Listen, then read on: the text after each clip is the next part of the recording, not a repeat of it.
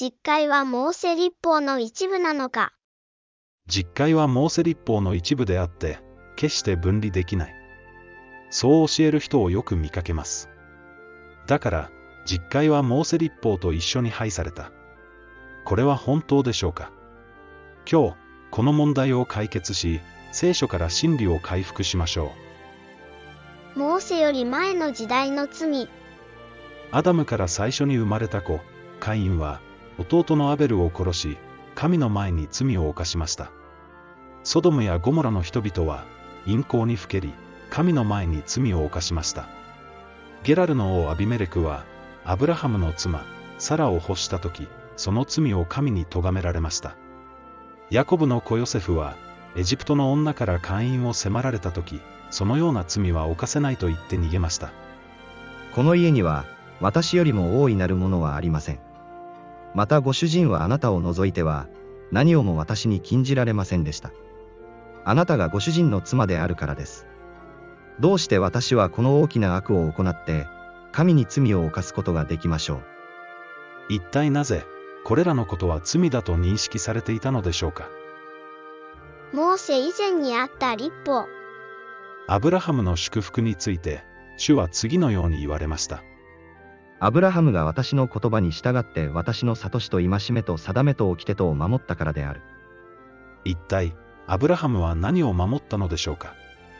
また、人々がモーセ立法の離縁について尋ねたとき、イエス様は次のように答えられました。イエスが言われた、モーセはあなた方の心が堅くななので妻を出すことを許したのだが、初めからそうではなかった。一体、何が初めから決まっていたのでしょうか？立法。モーセより前から守られていた立法、それは実戒です。そこで私はあなた方に言う。不貧困のゆえでなくて、自分の妻を出して他の女をめとる者は、姦淫を行うのである。殺すな、勧誘するな。この立法の永遠性について、イエス様は次のように言っておられます。よく言っておく。天地が滅びゆくまでは、立法の一点一角も廃ることはなく、ことごとく全うされるのである。それだから、これらの最も小さい戒めの一つでも破り、またそうするように人に教えたりする者は、天国で、最も小さいものと呼ばれるであろう。しかし、これを行い、またそう教える者は、天国で、大いなるものと呼ばれるであろう。生贄の配されたモーセ立法は、決してこれに当てはまりません。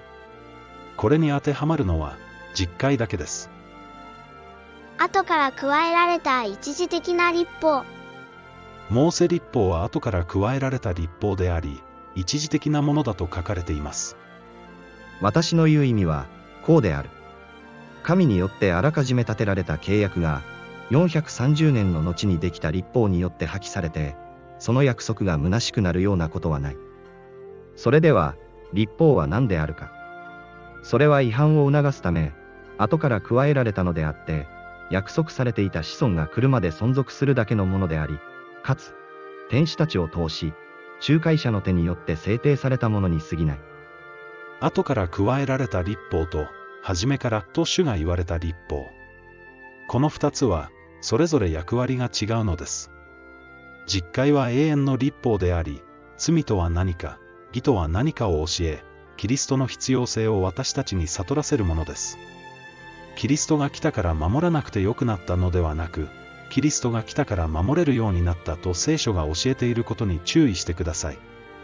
一方、モーセ立法は、一時的に神の民を隔離し、やがて来るキリストを予表するためのものでした。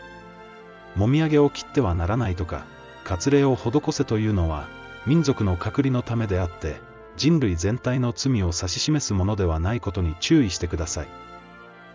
神ご自身が実会を特別視しておられる。石の板に書かれたのは実戒だけです。契約の箱に入れられ、神の宮に運び込まれたのも実戒だけです。神ご自身が、この立法を分離し、特別視しておられるのです。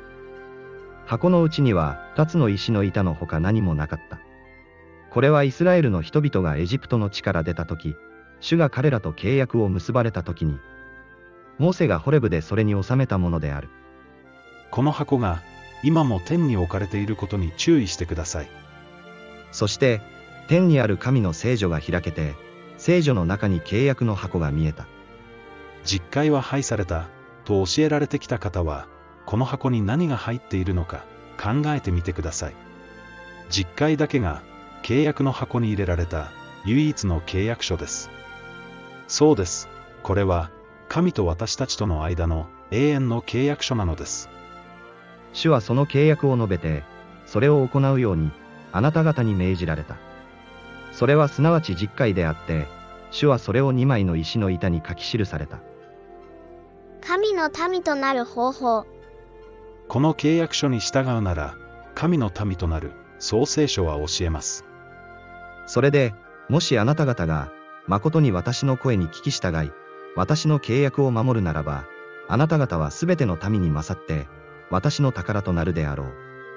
全地は私の所有だからである。あなた方は私に対して祭司の国となり、また聖なる民となるであろう。これがあなたのイスラエルの人々に語るべき言葉である。違法人についても同様です。また主に連なり、主に仕え、主の名を愛し、そのしもべとなり、すべて安息日を守って、これを汚さず、我が契約を固く守る違法人は、私はこれを我が聖なる山に来させ、我が祈りの家のうちで楽しませる。彼らの反祭と犠牲とは、我が祭壇の上に受け入れられる。我が家は、すべての民の祈りの家と唱えられるからである。この契約書は、新約の契約書でもあることを覚えてください。私が、それらの日の後、イスラエルの家と建てようとする契約はこれである。と主が言われる。すなわち、私の立法を彼らの思いの中に入れ、彼らの心に書きつけよう。こうして、私は彼らの神となり、彼らは私の民となるであろう。立法が収められることで、私たちは神の民となる、そうはっきり書いてあります。こうして、私たちは神の宮となるのです。幕屋や神殿は、この立法が実会であることを教えていたのです。神の宮と偶像と何の一致があるか。私たちは、生ける神の宮である。神がこう仰せになっている。私は彼らの間に住み、かつ出入りをするであろう。そして、私は彼らの神となり、彼らは私の民となるであろう。イエス様が、初めからと言われた立法は何なのか、天地が滅び行くまでと言われた立法は何なのか、私たちはもう一度、聖書から学び直す必要があります。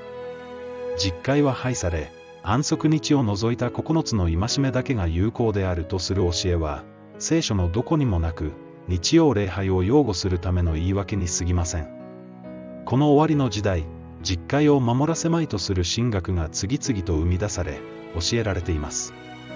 これこそが、敵の撒いた毒麦であることに気がついてください。それをまいた敵は悪魔である。収穫とは世の終わりのことで、狩る者は見つかいたちである。だから、毒麦が集められて火で焼かれるように、世の終わりにもその通りになるであろう。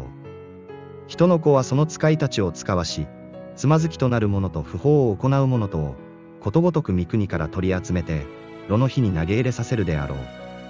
そこでは泣き叫んだり、はがみをしたりするであろう。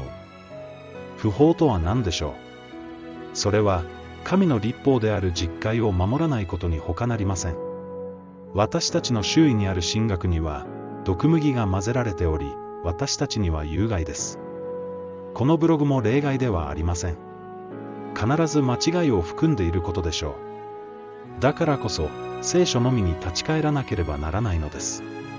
私が伝えたいのはこれだけです。聖書を読みましょう。